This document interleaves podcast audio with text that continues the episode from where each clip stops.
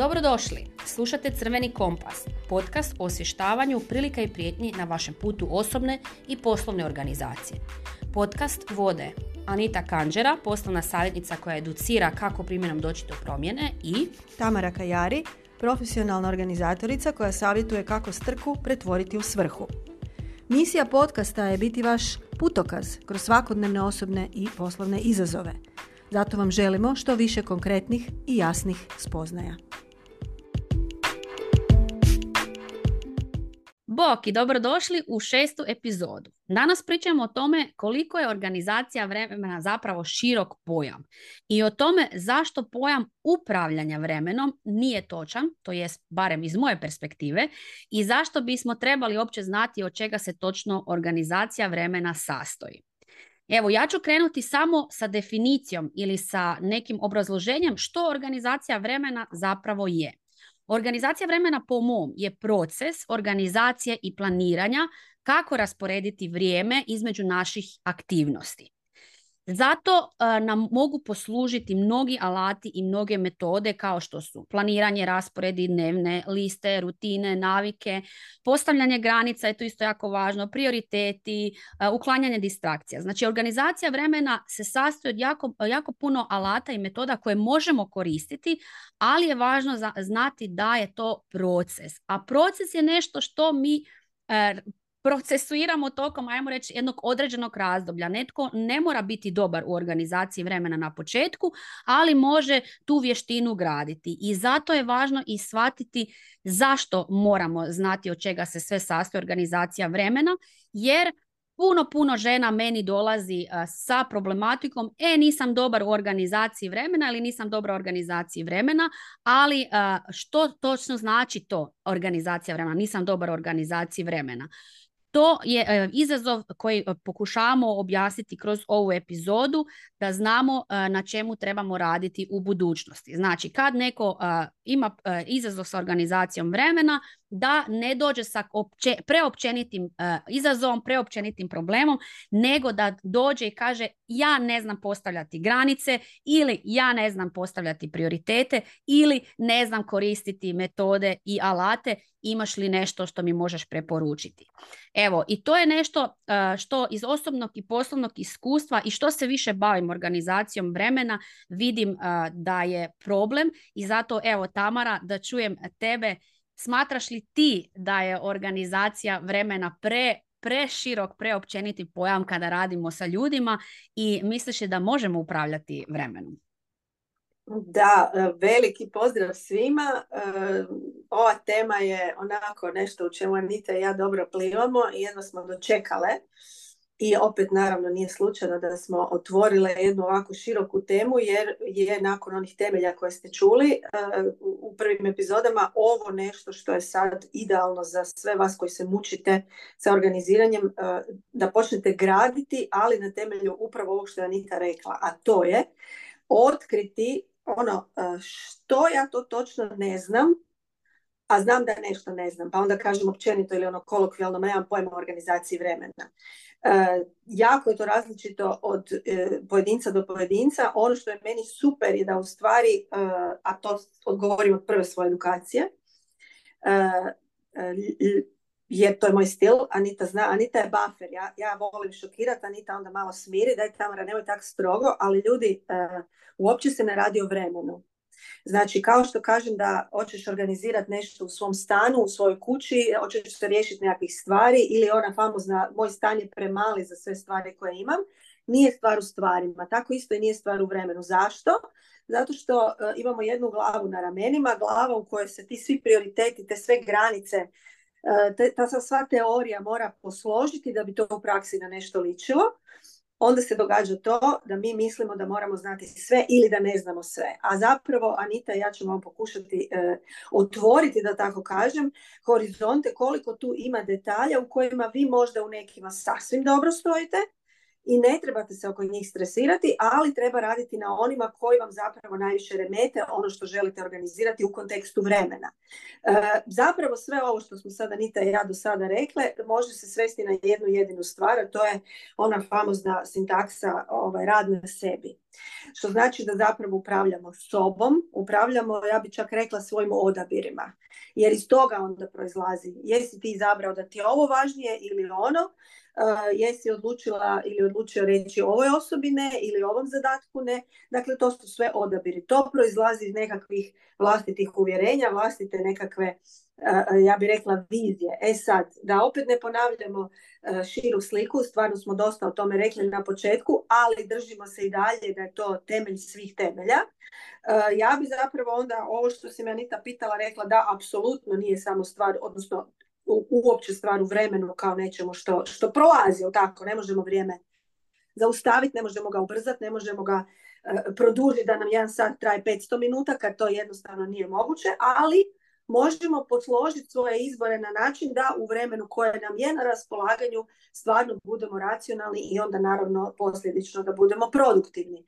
E sad, ja bi to zato svela na tri nekakve riječi s kojima se vjerujem svi mogu poistovjetiti, a to je vizija, znači to je ono što kreiraš sa svojim uvjerenjima, svojim željama, svojim nekakvim uh, slikama gdje se vidiš i što želiš u životu, onda naravno svojom odlukom, što ti sad želiš s obzirom da je eto vrijeme tako kako je, a puno toga imaš i naravno ono zadnje što mnogima nije baš drago, uh, disciplina. Evo, to je sad ono, to su sinonimi za sve ono što smo već načeli i o čemu ćemo govoriti u budućim epizodama, dakle uh, tvoja šira slika, tvoj plan i onda opet to sve skupa lijepo primjenjivati, primjenjivati, primjenjivati. Znači, teško je, izazovno je, ali ovaj, evo ja, ja bi se apsolutno složila s tim da kroz upravljanje vremenom, kako se to zapravo stručno naziva, mi zapravo možemo jedino upravljati samim sobom i svojim odabirima. Ali, kako mi volimo malo konkretnije primjere, Anita, hoćemo mi sa, sa primjerima iz naše prakse. Naravno, naravno, jer e, stvar je u tome da je važno da svatko ko sluša da si postavi pitanje znam li točno u čem ja imam problem. Jel imam u cijeloj organizaciji vremena problem ili samo sa jednim dijelom? I zato puno puta e, kada dobijem pitanje od klijentica e, da imaju problem s organizacijom vremena, i prije, e, da prije bilo kakvog e, savjetovanja i prije bilo kakvog mentoriranja ja volim postavljati puno pitanja ili, ili pričati o puno primjera jer kroz primjere se puno jako možemo poistovjetiti i zapravo shvatiti aha to je isti primjer kao i kod mene u tom ja imam problem. Pa bi sad konkretno navela dva primjera. Jedan primjer je kada radim s ljudima jedan na jedan i kada mi dođe evo žena zadnji put s kojom sam radila u siječnju ove godine je došla i rekla ja imam problem s organizacijom vremena, molim te, mi možeš pomoći. I onda smo kroz prvi razgovor prvo pričali o njenom životu. Znači ja sam postavljala pitanja e, kako funkcionira tvoj radni dan, što radiš e, od jutra do na večer, e, kada odgovaraš na mailove, kada si sa obitelji, kada imaš li radno vrijeme, što kada ti zvoni telefon. Znači kroz konkretna pitanja sam ja htjela prvo čuti od osobe kako funkcionira njen poslovni i, i privatni dan, jer sam onda kroz njene, raz, kroz njene odgovore vidjela da li ona zna postaviti granice, da li određuje prioritete ili e, odrađuje sve kako joj dolazi, ima li radno vrijeme. Znači nekad ljudi sami ne znaju odrediti u čemu je problem, pa je onda e, potrebno razgovarati sa nekim ko vidi širu sliku i ko će znati prepoznati to kroz, naša, e, kroz naše pitanja i odgovore. To je prva stvar. Znači, kada se odlučimo raditi s nekim konkretno jedan na jedan, druga strana mora znati e, postavljati prava pitanja i znati čuti odgovore e, ako ih vi sami ne znate. Druga, druga stvar, drugi konkretan primjer koji imam je radionice uživo.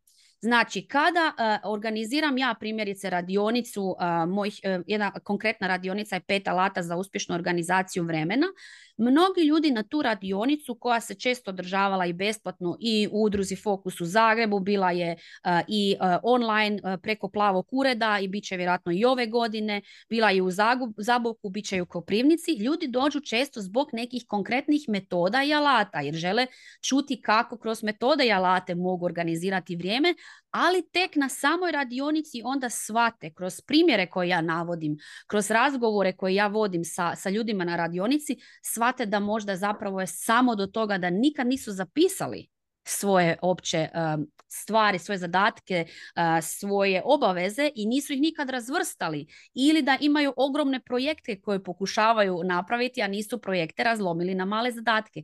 Znači tek kada dođu na radionicu, kada čuju tuđe primjere, kada čuju moje primjere, kada, uh, kada si odgovore na pitanja koja čuju na radionici, shvate u čemu je riječ. Zato bi evo ovim putem svakako i pozvala sve vas koji imate izazov sa organizacijom vremena, a ne znate točno u čemu, da odaberete evo nekoliko načina koje vam se evo, nude na, na, na tržištu, kao primjerice te besplatne radionice koje druge organizacije organiziraju ili edukacije koje primjerice um, Tamara ima na svojoj platformi, isto općenito organizaciji vremena i onda možete, možete na toj edukaciji saznati u čem je stvarno uh, riječ. Ili ako znate mentora ili nekoga stručnog savjetnika koji se bavi baš tom problematikom i želite brže, naravno, i za svoj konkretan primjer doći do odgovora, možete naravno i doći kod mentora. Tako da je to je upravo ona uh, važnost kad, kako saznati u čem je problem. Doći prvo na neku općenitu radionicu ili uh, slušati neku općenitu edukaciju da bi kroz tu edukaciju saznali aha, ja imam problem sa prioritetima ili ja imam problem sa planiranjem. I onda možete tek dalje konkretno raditi baš, baš na tome. Evo, um, mislim da je, da je to dosta bio konkretan primjer jer ima više polja koje može odabrati osoba e, možda općenito, a možda i konkretno jedan kroz jedan. Ali bi voljela čuti naravno i tebe Tamara, e, na koji način ti misliš da ljudi zaista mogu otkriti što oni u organizaciji vremena trebaju dalje raditi ili brusiti? Da, e, super mi je ovo kako si opisala, zapravo to su, to su naše e, poslovne prakse, ajmo reći, ne? u našim poslovnim okruženjima, e, ja više sa fizičkim osobama, ti sa pojedincima koji žele postati ili su već postale mala pravna osoba, znači obrtnice i tako dalje, ali to je ono životno što je zapravo zajedničko svima. Znači svi hendlamo nekakvu obitelj i nekakvo radno vrijeme i nekakve osobne interese, pa onda naravno u ženskom stilu e, mi smo nesposobne, mi e, nismo opet ovo, nismo ono i ono famozno uspoređivanje koje smo već spominjali ranije, znači sve je to jako, jako uh, izazovno za, za uskladiti i kad nemaš konkretan odgovor na to zapravo gdje ti je slaba točka i u kojem smjeru moraš ići, dešava se nešto što bi zapravo dodala na ovo o čem si ti sad pričala kao absurd. Mi znači pričamo o organizaciji vremena, netko je prepoznao ono inicijalno, znači imam svijest da mi negdje nešto u organizaciji vremena ne štima, mislim da je to sve, pa sam sad krenula ili krenula se interesirati šta dalje ne, nema veze, napisala sam mail Tamar ili Aniti, imam problem s organizacijom vremena. Super, to je već početak, ali šta se dešava? Sama sam prije toga ili sam, ne znam, mjesecima e, tupila po nečemu u čemu zapravo nemam problem ili što mi nije prioritet za rješavanje i učenje taj čas i šta se dešava, ti zapravo pokušavaš savladati vještinu organizacije vremena tako da gubiš vrijeme. gubiš dragocjeno vrijeme na neke stvari koje ti nisu presudne da te upute na to kako ćeš, ne znam, znači, evo, upravo ono što si spomenula, zapisivanje. Znači, to je toliko banalno da preko toga mnogi prijeđu. Ne? Ili ja sam digitalan tip, uh, imam Google kalendar, uh, ne, to nije organizacija vremena i to nije planiranje. To je zapisano kad moraš zubaru, u kalendaru možda, ne znam, sad su pričesti ove, znači privatne nekakve obaveze koje se znaju već konkretni datumi, to su vrlo često isto projekti, kao što si rekla, međutim, da bi se do tog datuma došlo, cijeli period prije i uoči toga je kaotičan jer nema raspisivanja zadataka, delegiranja, znači upravo ono što ulazi u organizaciju vremena, da se to što se mora dogoditi, što tebi stoji u kalendaru, dogodi bez stresa i da ne bude na uštrb nečeg drugog što ti je jednako ili približno jednako važno. Moj najbolji primjer koji mogu odlično, sad se poklopilo terminski spomenuti, su dva nedavna događanja. Prošli mjesec je bilo moje gostovanje u jednoj osnovnoj školi gdje su se mame uh, udružile i pozvale me. Ja sam zapravo sad kako je knjiga druga izašla uglavnom u formi autorice knjige pa predstavljamo knjigu. Međutim knjiga je takva kakva je i uh, odlična upravo i za organizaciju vremena zbog toga što sam podijelila ju na sva životna područja pa onda jedno poglavlje, jedno područje tako da se dotičemo svega ne samo vremena ali E, bilo je ono slušam, slušam, slušam od svega pomalo i onda na kraju kad počnu žene prilaziti, to sad ono ima veze s što si spomenula kad su te radionice e, grupnog tipa, prema tome nisu online nego su negdje uživo, ali ono, ajmo reći, e, sramežljive i samozatajne i skeptične e, pojedinke se e, sakriju u masi. E onda poslije toga vidiš po tome tko ti prilazi sa kakvim pitanjima, koja je to zapravo, koji je to zapravo spektar različitih pojedinosti. Pa onda kako su tamo konkretno bile mame većih obitelji, dakle tri i troje i više djece, to je samo ono, si možemo zamisliti kako je to hendlanje sa vremenom i sa obavezama. E, međutim, jedna je pitala za kuhanje, jednu je posebno zanimalo e, e, rad od kuće, jer je aktivna još, znači zaposlena je, neke su mame baš kućanice, ali neke nisu. Prema tome, to će onda odrediti i, niz prioriteta koji će biti drugačiji za te, za te osobe, ali bilo je baš puno, kako bi rekla, e, u mojim tim e, druženjima na kraju, to nije bilo jedan na jedan savjetovanje, nego ono druženje uz kavicu, je bilo u mojim odgovorima, točno sam vidjela reakcije tih žena kao, aha, gle, pa to bi ja možda mogla onda prema tome. I tu je početak, to je to nekako sjeme iz kojeg onda raste možda cijela hrpa drugih pitanja, ali bitno je da mi odredimo dobar smjer. Znači da se ne bavi sa, ne znam, koju bi aplikaciju za planiranje i zapisivanje trebala uzeti, a ima rokovnik, a ne zapisuje. Znači, nećeš ti početi zapisivati ni digitalno dok ne osvijestiš da je zapisivanje tvoj temeljni korak na kojem moraš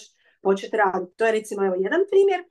Drugi primjer je e, e, što sam neki dan imala u udruzi Fokus, našoj dragoj ovaj, udruzi sa super ekipom koji još nije bio. Dakle, cijela hrpa tema za, za konzumiranje i da posjetite radionice sa e, temama za javnost, znači besplatni ulaz, a sudjelovanje vam je više nego korisno. Tako sam tamo predstavila prvi puta svoju jednu interaktivnu radionicu. Napravili smo isto na bazi knjige, znači prošli smo sve od e, vremena do financija, međuljudskih odnosa i tako dalje. Naravno, opet zajednička poveznica je rad na sebi što ti stvarno hoćeš i nisi sebičan ako konačno konstatiraš i što ti stvarno nećeš, jer onda tu kreće priča o granicama i o prioritetima. E, imali smo tri praktična zadatka koja se odmah vidjelo nisu ispunjavali svi e, na jednaki način, odnosno kad je krenulo sastaviti jedni jelovnik, nekom to ide. Neko je to doslovno tamo iz glave izbacio jer to žena radi doma i sasvim joj ok ide. Naime, mi nismo najavile o, o kojoj temi će zadaci interaktivni biti. Prema tome sve su one došle čuti o svakom životnom području nešto o organizaciji, a onda je svaka zapravo otkrila, većina, pretpostavljam jer je takva bila reakcija nakon kad smo razgovarale, nekakvu svoju slabu točku, koja opet u kontekstu organizacije vremena nije ista.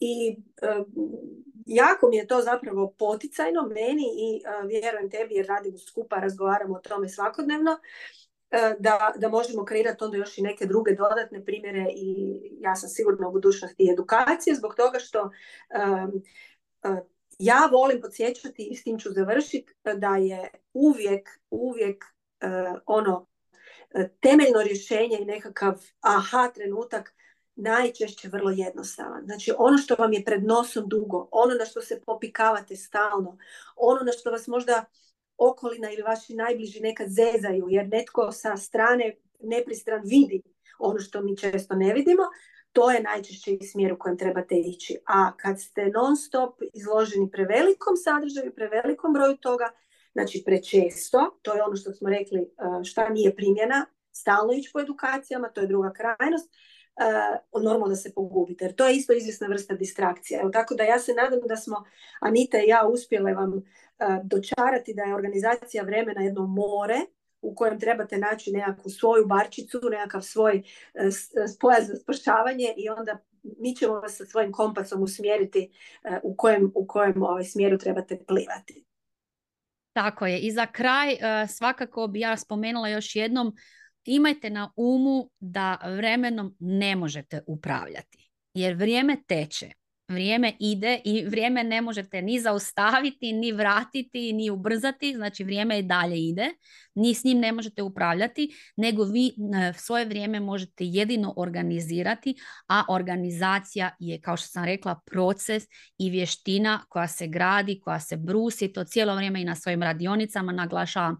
I važno vam je da kada čujete taj neki aha moment koji je Tamara tako super objasnila, da krenete ga raditi na njemu. Znači kada ste bili na nekoj edukaciji, kad ste bili na radionici, kad ste vidjeli u čem je stvar, u kojem grmu leži zec, da onda krenete na tome raditi. Ali e, prije nego što uopće saznate e, u čemu imate problem, važno vam je okružiti se ljudima, okružiti se e, lekcijama gdje se priča, gdje se pričaju primjeri i gdje se postavljaju pitanja da bi vi uopće došli do toga ok, u čemu ja zapravo zaista trebam pomoć.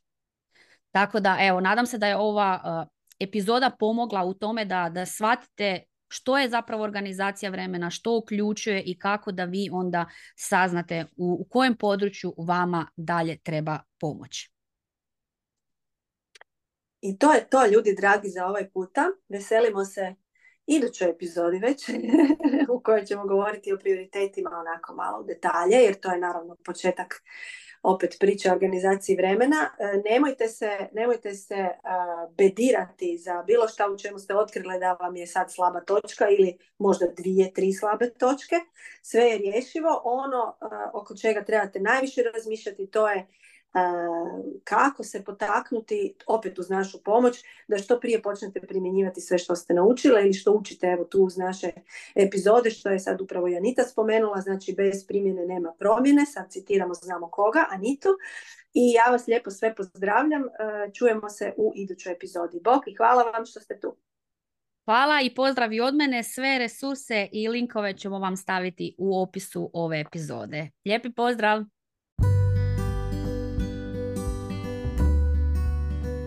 Hvala na slušanju i ovim putem vas ohrabrujemo da nam pošaljete jednu rečenicu ili jednu spoznaju koja vam je nakon ove epizode ostala zapamćena ili koja vam je stvorila neki aha moment e, ili vas potaknula na jedan ili prvi sljedeći vaš korak u osobnoj poslovnoj organizaciji.